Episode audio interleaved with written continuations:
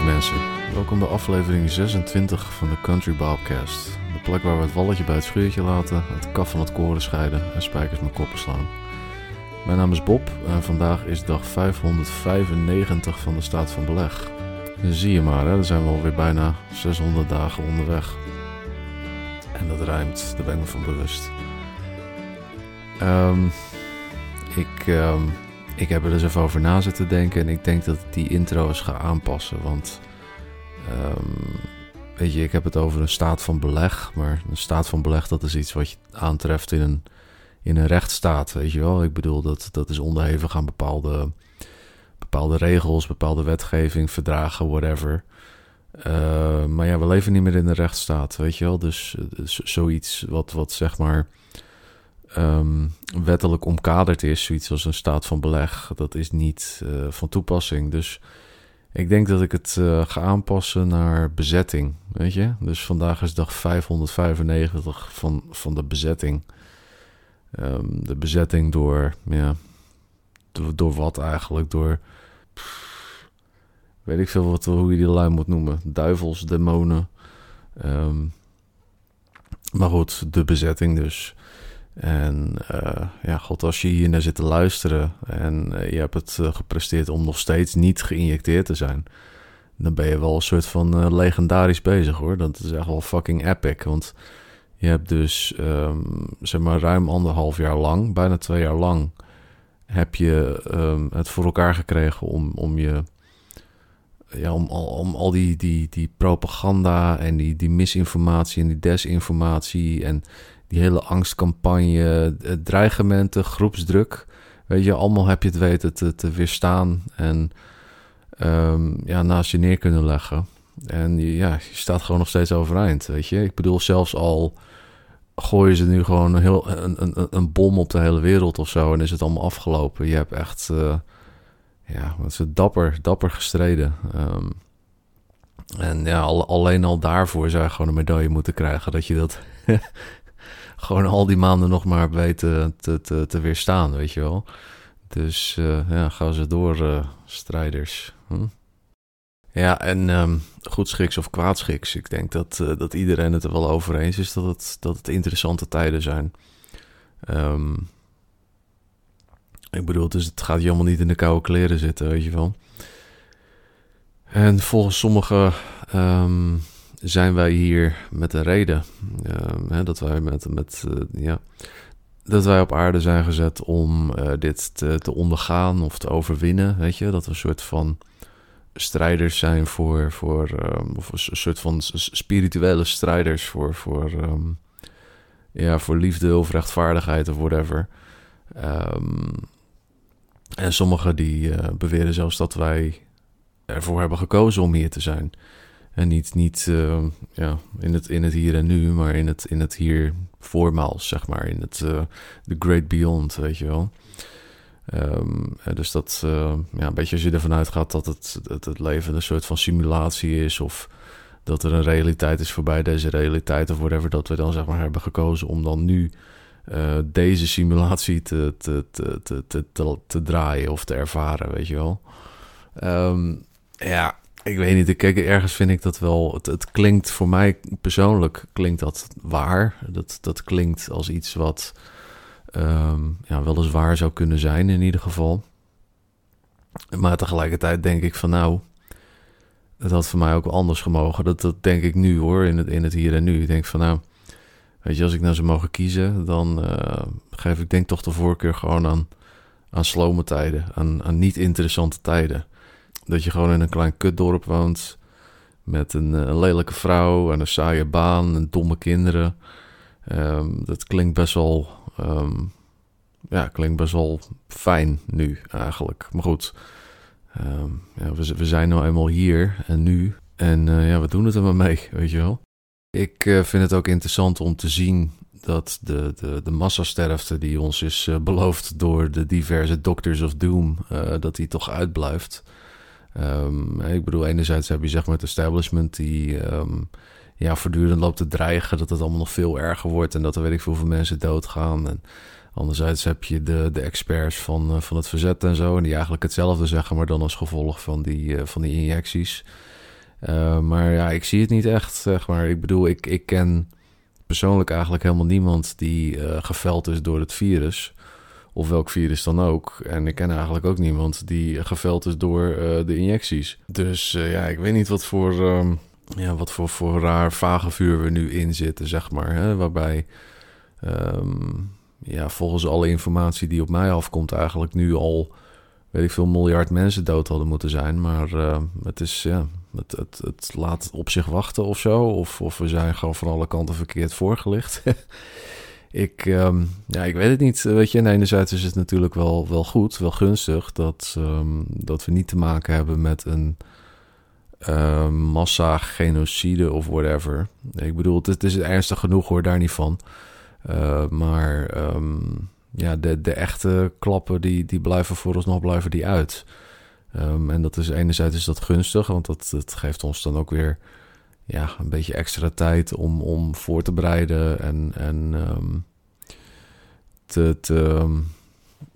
strategieën op te stellen en al dat soort dingen. En de mensen die meegaan in het geheel, meedraaien in het circus, zogezegd, en die er nog zijn, ja, die zouden eventueel ook, heel misschien, zouden die wel overtuigd kunnen worden om aan onze kant te gaan staan. Dus het zijn potentiële medestrijders. Dus in zoverre is dat wel gunstig. Maar goed, waarom ik er wel wat moeite mee heb, is omdat we gewoon maar dooretteren, weet je wel. Zeg maar week na week, maand na maand, gaat het allemaal maar gewoon door. Het wordt nooit echt doorbroken, zeg maar. Ik bedoel, dat moment dat zeg maar het merendeel van de bevolking eindelijk gaat zien wat er aan de hand is, dat moment, dat blijft maar uit. Dus dat vind ik dan weer, wat minder. Het is, hoe moet je dat zeggen? Je wordt gewoon heel lafjes afgetrokken, zonder dat je ooit echt klaarkomt, zeg maar. En dat op een gegeven moment wordt dat gewoon vervelend, weet je.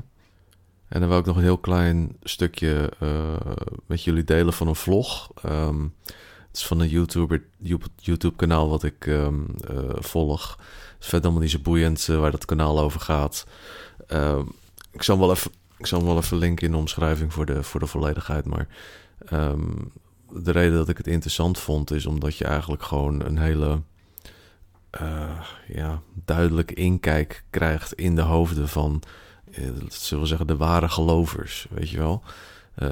De mensen die nog steeds na bijna 2 jaar of na ruim 1,5 jaar helemaal onboord zijn met de hele agenda, weet je wel. En ja, de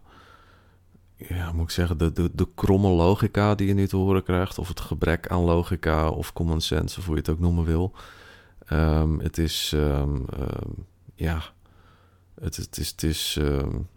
Moeilijk. Het is moeilijk om naar te luisteren, vind ik, dat soort mensen. Maar ja, goed, ik wou het gewoon even delen, omdat het een goede inkijk geeft in de hoofden van die mensen. Hey y'all, how's it going? Today, I don't know, I just thought maybe I'd do a quick update because I won't be here at the house for the next little while, because next week I am going to Georgia and then Nashville, which, just to anybody who's concerned, my mom and I will be very careful, of course. We're staying in a campground in the RV, and, oh my gosh, my eyebrows,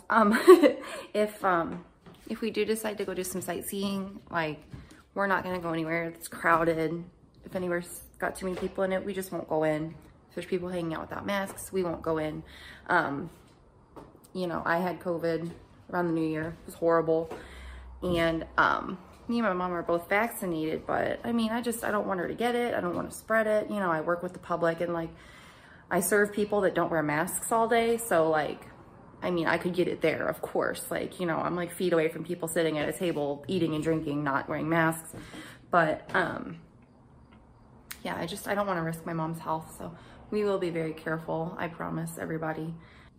Anyways, we might take the shuttle downtown If it's not too crowded on the shuttle, I don't really want to be on an enclosed bus with a bunch of people right now because it is panorama. So, yeah, we'll be careful. Nobody worry. Dus ja, zo gaat dat dan. En ja, wat ik ook merk is dat hoe grimmiger het allemaal wordt, hè? Hoe serieuzer het wordt en hoe ernstiger het wordt, hoe oppervlakkiger de sociale interactie wordt. Kijk, de gesprekken met normies, gewoon zeg maar in het alledaagse sociale verkeer en zo, dat was nooit al heel erg verheffend of zo, maar het lijkt wel alsof het gewoon met de dag dommer wordt, weet je. Dus hoe belangrijker het eigenlijk wordt om gewoon serieuze gesprekken te hebben over heftige onderwerpen, hoe meer mensen zich daarvan daaraan onttrekken. Hè? Hoe braver het eigenlijk allemaal wordt. Hè? Want ik zou het, dus persoonlijk zou ik dat waanzinnig interessant vinden en de moeite waard vinden om gewoon eens met elkaar, gewoon met collega's of vrienden, whatever, te praten over wat er nou eigenlijk aan de hand is. En van ja, vind je dat? Oh, hebben we dat ook, weet je wel? Dat je gewoon zeg maar een beetje dat klankbord hebt, zeg maar, een soort van wederzijds klankbord. Het is er gewoon niet. Je kan het eigenlijk nergens meer over hebben tegenwoordig. Ja, over het weer, maar zelfs dat is controversieel af en toe. Ja, ik bedoel, niemand wil het ergens over iets wezenlijks hebben of zo. Iedereen die steekt zijn kop in het zand. Of tenminste iedereen, maar het merendeel van de bevolking in ieder geval. En daar had ik het vorige week ook al over. Ik vind dat ik heb daar gewoon moeite mee, weet je. Ik vind het belangrijk om te benoemen wat is. En dat is dus gewoon uitgesloten. Ik bedoel, er wordt wel gepraat hoor, maar het is, niemand durft echt, zeg maar, die stap te zetten in het gesprek wat ook maar ergens toe leidt of zo. Ik bedoel, een collega die zat te klagen eigenlijk dat zij, ze was dan geprikt, gepakt, genaaid. En een week daarna was ze positief getest. En ja, ik denk dan van waarom laat je je testen als je geprikt bent? Want dat hoeft toch niet? En je bent toch beschermd en immuun en weet ik veel wat. Maar oké, maar zij voelde zich dus kennelijk niet goed. En liet zich dan toch maar testen. En het was ze positief. En daar zat ze dus eigenlijk over te klagen. Maar ja, ze legde dus niet echt de link of zo. Ze zei van, ik snap dat niet, weet je. Ze zei, misschien ben ik dan vatbaarder of zo.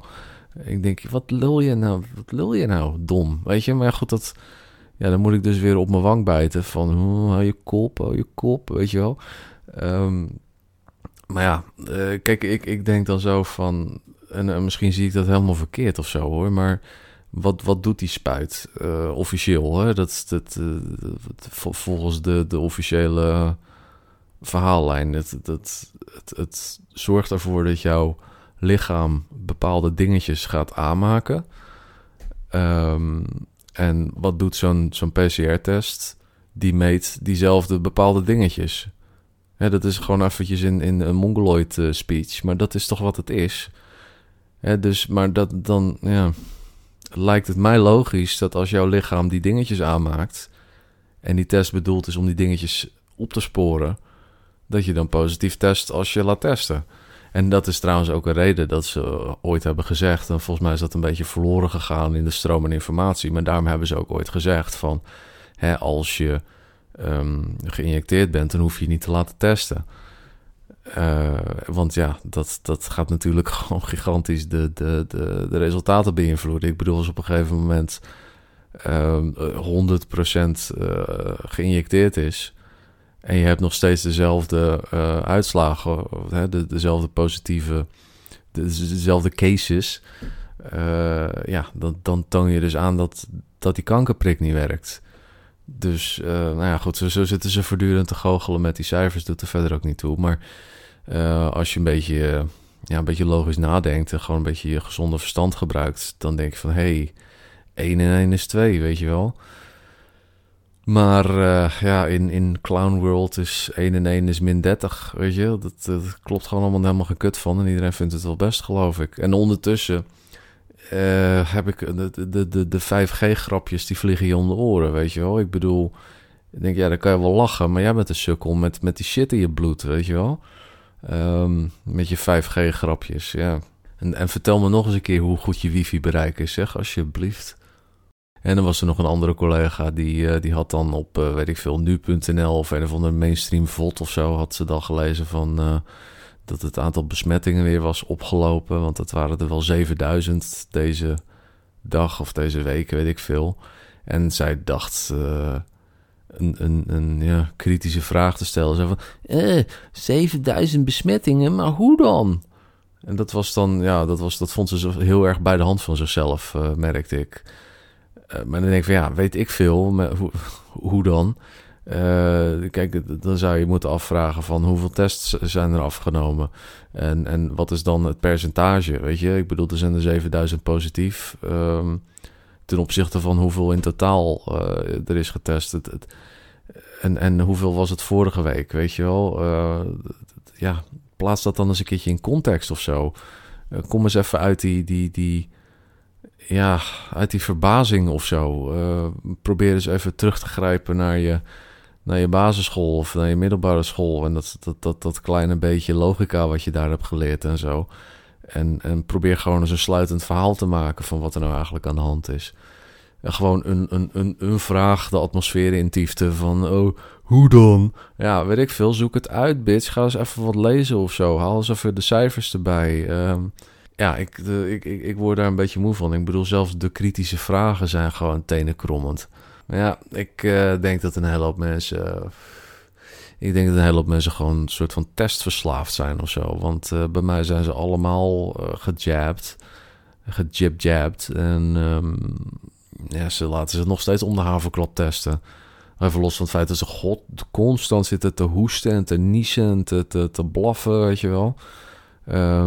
Maar ja, dan laten ze toch nog testen. Ik denk, ja, hoezo vind je dat zo leuk dan of zo? Zo'n stok in je hersenen. Ja, kennelijk, ik weet niet.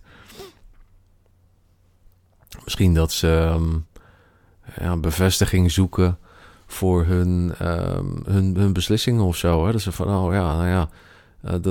Dat ze een hele sterke behoefte hebben om negatief te testen. Hè? Want als ze dan negatief testen, dan hebben ze toch de goede beslissing genomen, weet je wel. Maar ja, als ze dan positief testen, wat dan?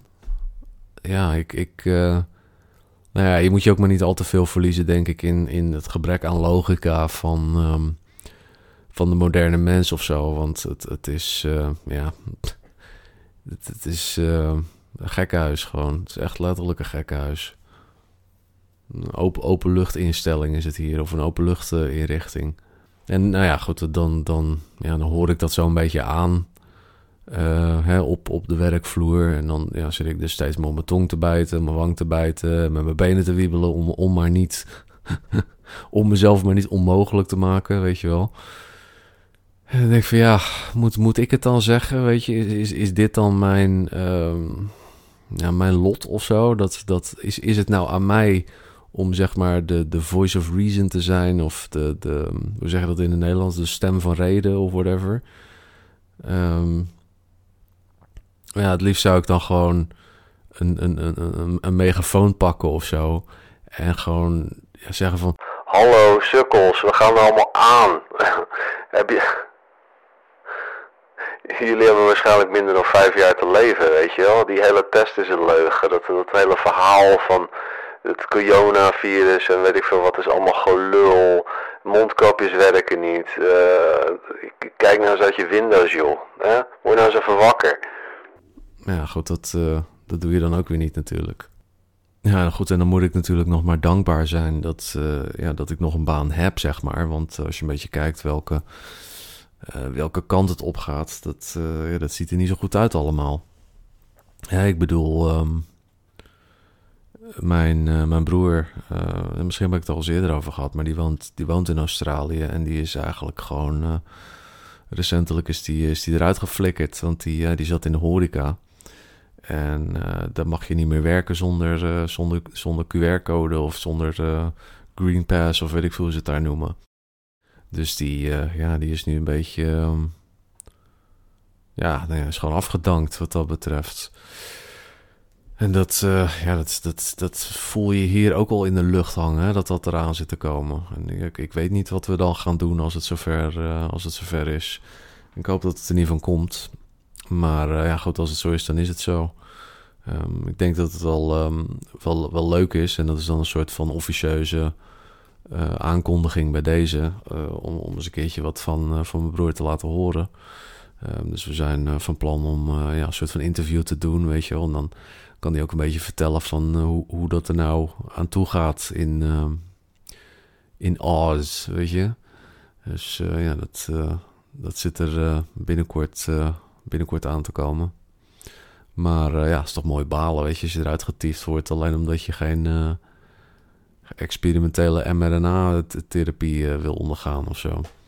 Maar ja, ik heb toch sterk de indruk dat mensen gewoon een behoefte hebben, een drang misschien zelfs wel, om zichzelf te blijven voorliegen, om maar hun wereldbeeld en hun ego te beschermen, weet je wel. En dat zie je ook met dat hele je doet het voor een ander, weet je wel. Dat houden ze zichzelf dan voor. Om gewoon zichzelf te vertellen dat ze goed bezig zijn. Maar ja, ze doen het helemaal niet voor een ander. Ze doen het gewoon voor zichzelf natuurlijk. Hè. Ze doen het omdat ze bang zijn om dood te gaan. Hè. Ook al hebben ze daar, weet ik veel, 0,02% kans op of zo. Of nee, in ieder geval heel weinig. Ik bedoel, 99, nog wat procent kans om het te overleven. Maar misschien zijn ze toch bang of zo. Of omdat ze bang zijn voor de overheid. Wat het ook voor systeem is waar we nu mee te maken hebben. Er is iets... gewoon voor het comfort en het gemak en zo, dat ze het dan toch maar doen. Dat hele idee dat ze het voor een ander doen of whatever. Of dat het allemaal zo erg is en dat ze zo goed bezig zijn en zo. Dat is allemaal gewoon koop, weet je wel. Het is gewoon allemaal... bedoeld om hun ego veilig te stellen. Want stel je eens voor dat je moet toegeven dat je eigenlijk hebt laten voorliegen en dat je misschien toch niet zo slim bent als je dacht dat je was. Of stel je voor dat je moet inzien en erkennen dat de overheid gewoon ons niet ter wille is. Dan moet je daar wat mee natuurlijk. En dat is eng, snap ik. Maar ja... het is gek eigenlijk, maar ik ben eigenlijk niet zo bang. Ik bedoel, misschien zou ik banger moeten zijn of zo, maar ik ben eigenlijk niet zo bang om dood te gaan aan een virus. En ik ben ook niet zo bang voor de overheid.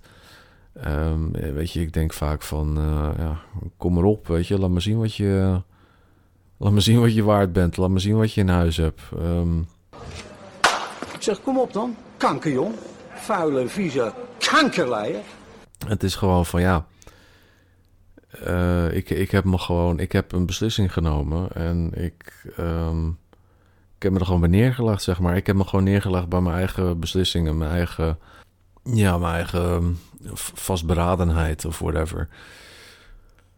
En ik ben ook niet echt bang om eraan te gaan of zo, weet je.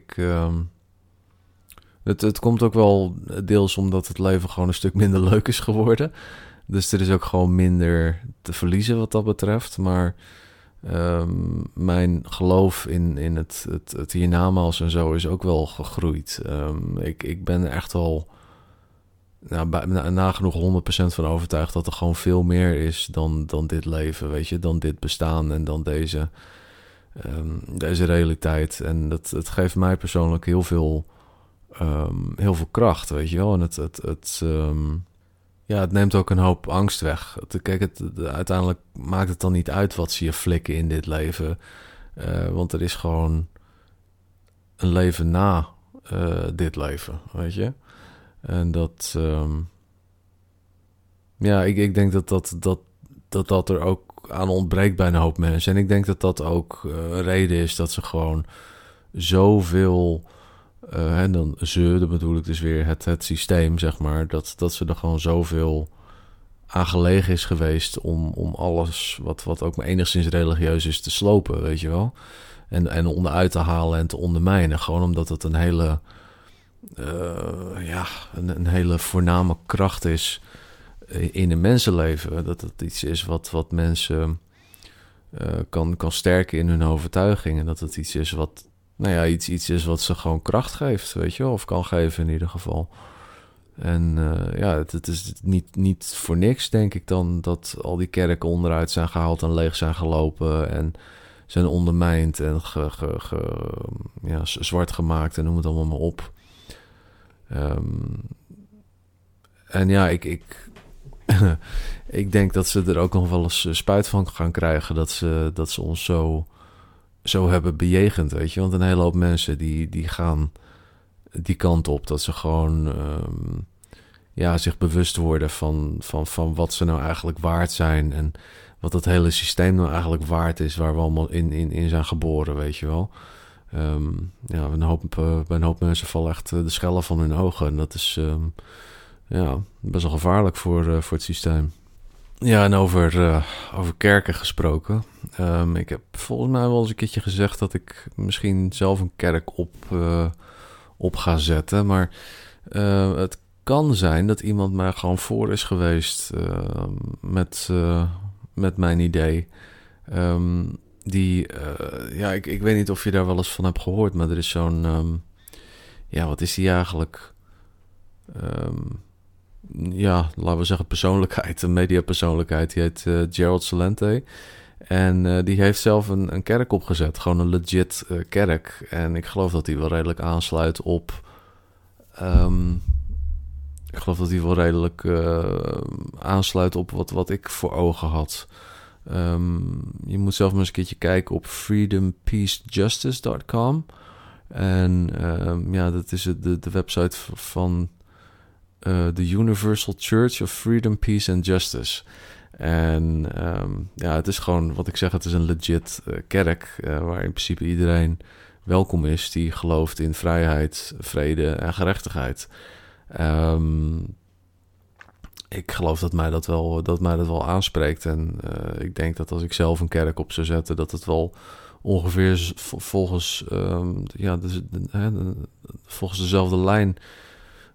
of naar dezelfde idealen zou zijn. Dus ik moet voor jezelf maar even kijken of het wat voor jou is. En ik ga ook even kijken of het wat voor mij is.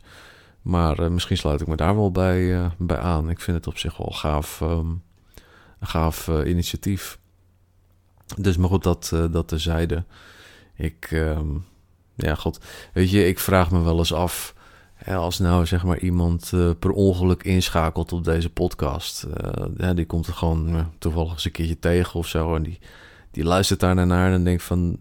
en stel dat een tussen haakjes een normie is, weet je... wat zou die dan denken of zo? Die denkt waarschijnlijk dat ik echt helemaal knettergek ben of zo. Maar ja... En dat zou ik dan ook wel begrijpen hoor. Dat hij dan denkt van wat zit die nou te zwammen joh. Maar ik denk dat van weet je wie nog normaal is zeg maar onder de huidige omstandigheden. Die vind ik pas eng. Ik bedoel als je zeg maar dit allemaal op je af ziet komen en dit allemaal ondergaat. En je bent tussen haakjes normaal. Dan ben je dus echt niet normaal. En dan kom ik weer terug op mijn drie hoofdvragen eigenlijk. De drie vragen waar deze hele podcast eigenlijk zo'n beetje om draait. En dat is van, wat is er aan de hand? Hoe is het zover gekomen? En wat kunnen we er eventueel aan doen? En wat is er aan de hand? We zijn gewoon fucked, weet je. Alles is naar de kloten. En het...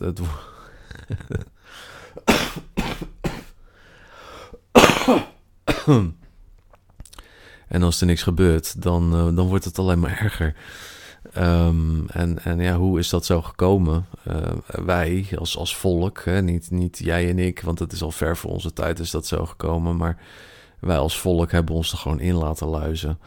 En we zijn niet misschien niet zozeer de architect geweest van alle fuckery of zo, maar wel de uitvoerders geweest van onze eigen ondergang, weet je wel. En ja, wat kunnen we eraan doen? Dat is, ja, we moeten gewoon tot inkeer komen. In eerste instantie moeten we overleven. En in tweede instantie, als de tijd het toestaat, herbouwen. Maar dan beter. Hè? Dus wij moeten zeg maar zelf gaan build back betteren. Maar dan ook echt better. En niet meer van hetzelfde dat we onder technocratisch, oligarchisch, weet ik veel wat voor kutbeheer staan. Maar met dat in gedachten ga ik eens even een muziekje opzetten. En dan horen jullie me zo weer.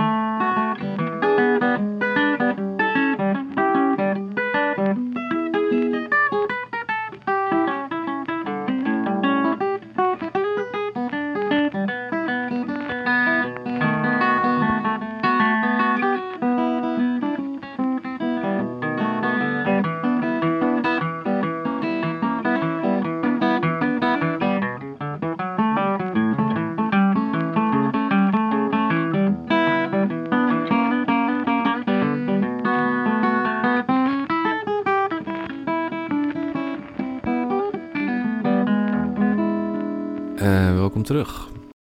Ja, dus ik had het natuurlijk vorige week nog over Kaag gehad, hè, dat die zo werd, die werd zo bedreigd en dat was toch wel een heel zielig hoopje mensen wat daar zat, zogenaamd, weet je.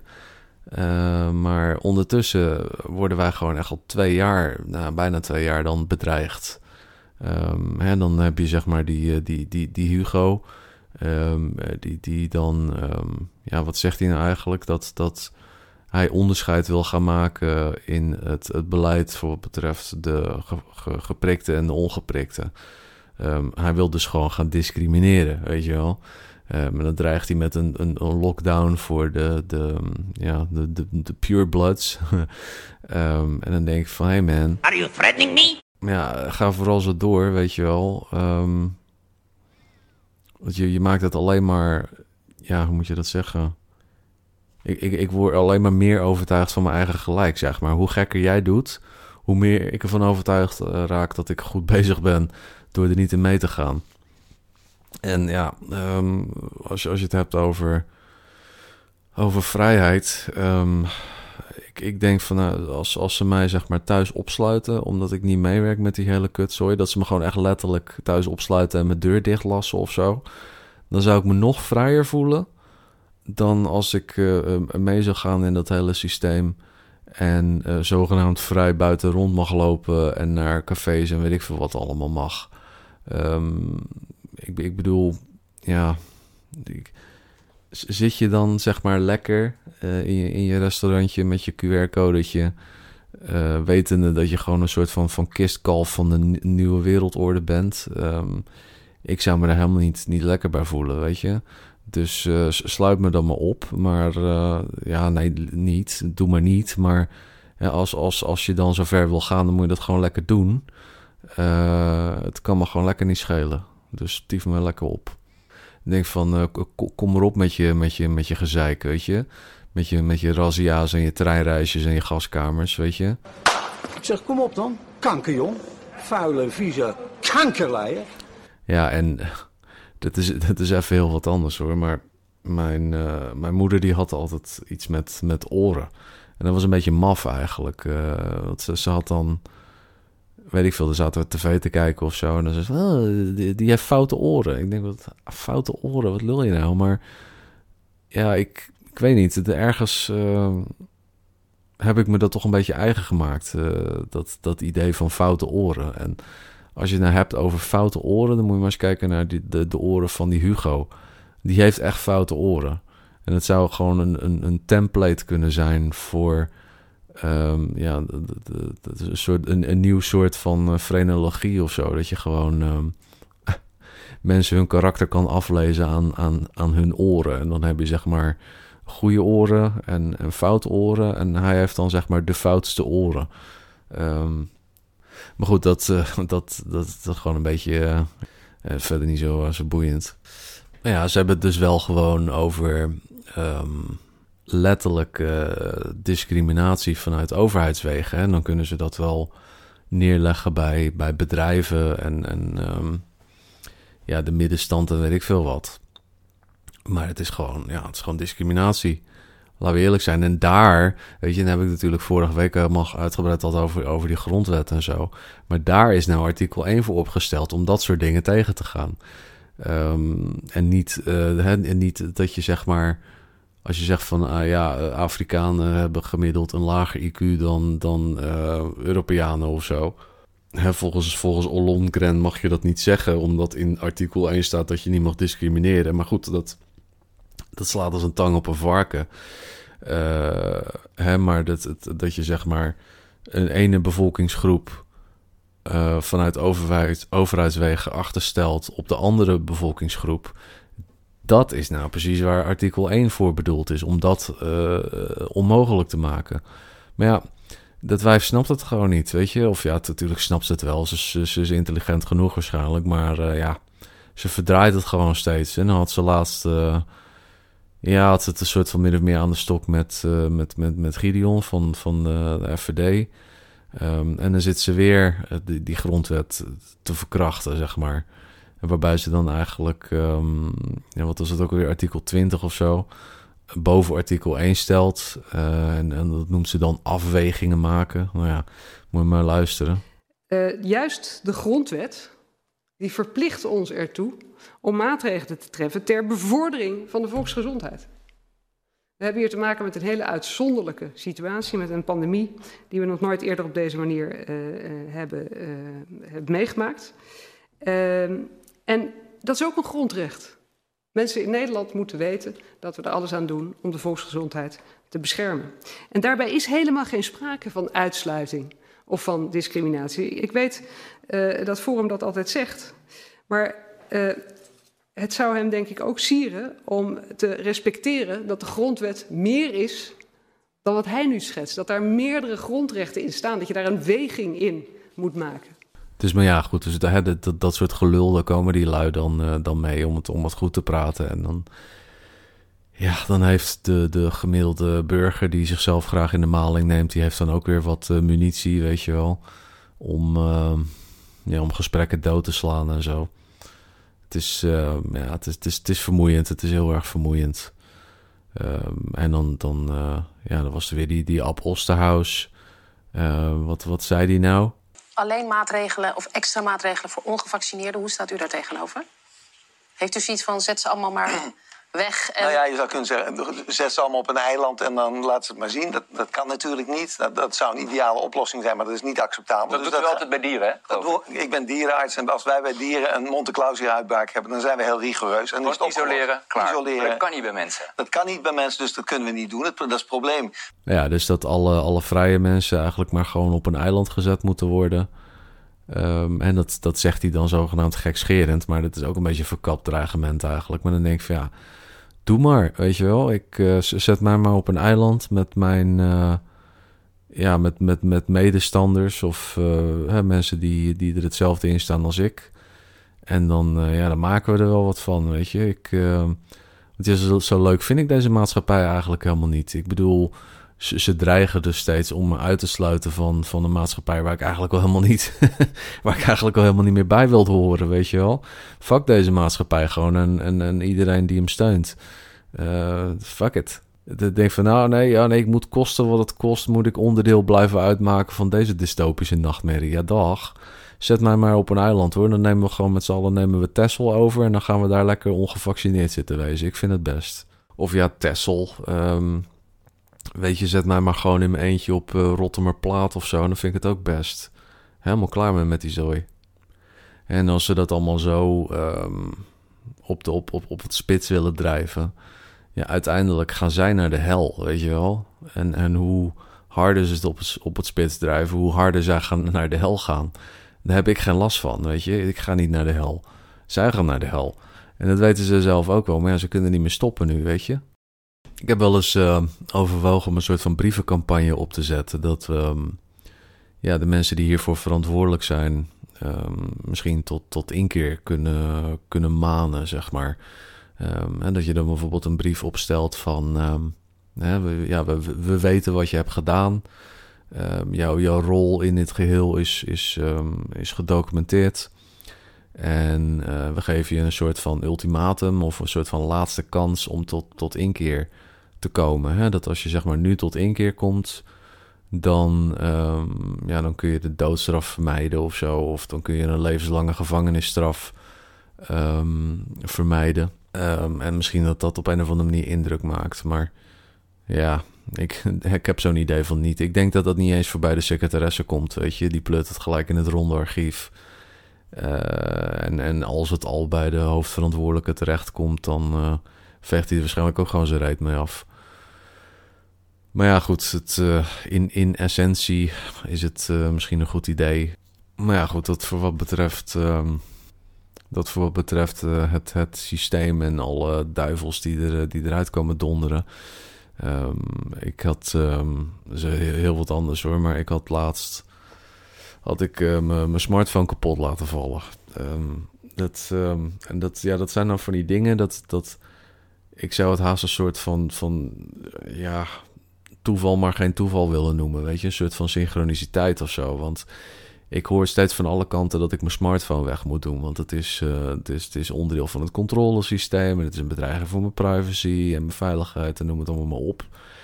En ik zit daar gewoon heel erg over in dubio, weet je wel. Want ik bedoel, ik heb hem redelijk goed dichtgetimmerd en redelijk goed afgericht, zeg maar. En ik gebruik hem niet dwangmatig of zo, weet je. Ik gebruik het echt als een instrument of een gereedschap of zo. Dus ik vind zelf dat ik het wel redelijk controle over heb. Maar goed, ik hoor die geluiden ook wel, weet je wel. En deels ben ik het wel mee eens ook, zeg maar. Dus ik zit gewoon heel erg in dubio. En wat gebeurt er dan op een dag? Ik pak mijn telefoon uit mijn zak en hij glijdt gewoon uit mijn vingers. En ik ben ik heb geen gladde vingers of zo, weet je. Ik ben niet zo iemand die altijd maar alles kapot laat vallen. Maar hij valt dus gewoon echt precies met het scherm op de punt van mijn bureaustoel. Hoe heet dat? Met die... weet je, waar die wieltjes onder zitten, precies op zo'n metalen punt. En er zit gewoon echt een hele dikke ster in. En dan denk je van, oké, beter een ster in je telefoon dan een telefoon in je ster. Maar hij is wel redelijk aan barrels. Hij doet het nog wel hoor, er zit nou een plakbandje op. Maar ik denk, dat is toch wel een beetje een soort van ironisch of zo. En ik denk van, wat moet ik daar nou mee? Ik heb eigenlijk ook geen zin om weer een nieuwe smartphone te kopen. Ik overweeg toch wel serieus om weer terug te gaan naar een dumbphone. Misschien is dit gewoon een teken dat ik dat dan eindelijk maar eens een keertje moet doen of zo. Ik denk er nog wel af over na hoor, maar ja, ik ben niet blind voor dat soort tekens, weet je wel. Het kan ook een teken zijn dat ik gewoon te veel had gedronken en wat voorzichtiger had moeten zijn. Maar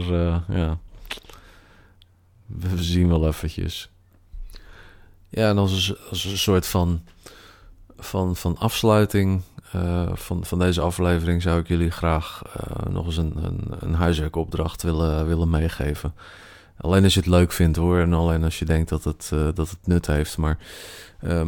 weet je, ik heb wel eens eerder gesproken over hoe wij als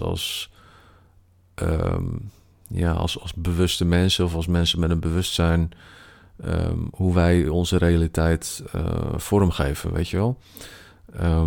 En ja, dat kan je op meerdere manieren kan je dat bekijken. Dat is een soort vanuit een soort van psychologisch oogpunt of zo. Of metafysisch, weet je. Het hangt een beetje vanaf hoe je erin zit. Maar ik denk dat we het er op zich wel over eens kunnen zijn dat mensen een soort van scheppers zijn in hun eigen realiteit. Hè? Dus dat wij vormgeven aan onze wereld.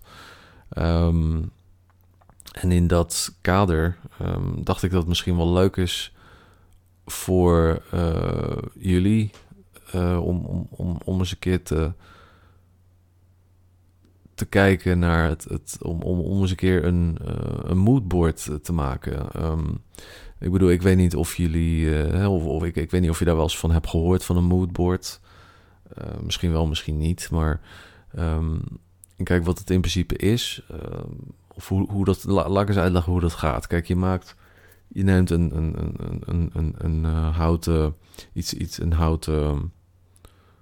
je neemt een stuk karton of een stuk hout of whatever. Gewoon iets op A3 formaat of zoiets. En dan ga je er gewoon eens even voor zitten om na te denken van wat wil ik nou eigenlijk in het leven, weet je wel.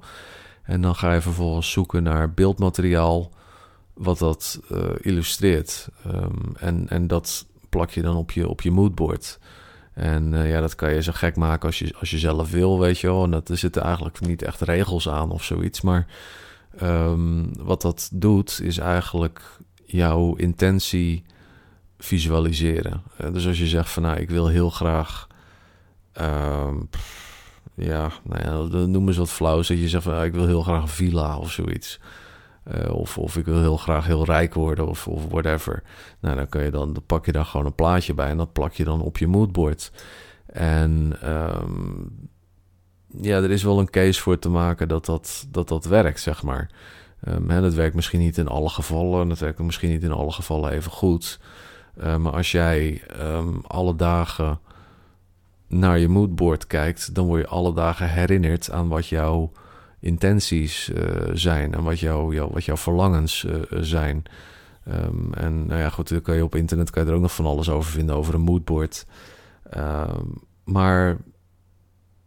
Ik denk als wij gewoon allemaal een duidelijk beeld hebben van wat we nou allemaal willen en we daar op focussen, maar dan ook echt haast een soort van religieus op focussen, dat we echt wel slagen kunnen maken, zeg maar. Dat klinkt allemaal heel wazig, maar ik denk zelf dat gewoon is hoe shit werkt, weet je. Dat als wij gewoon gezamenlijk besluiten dat wij een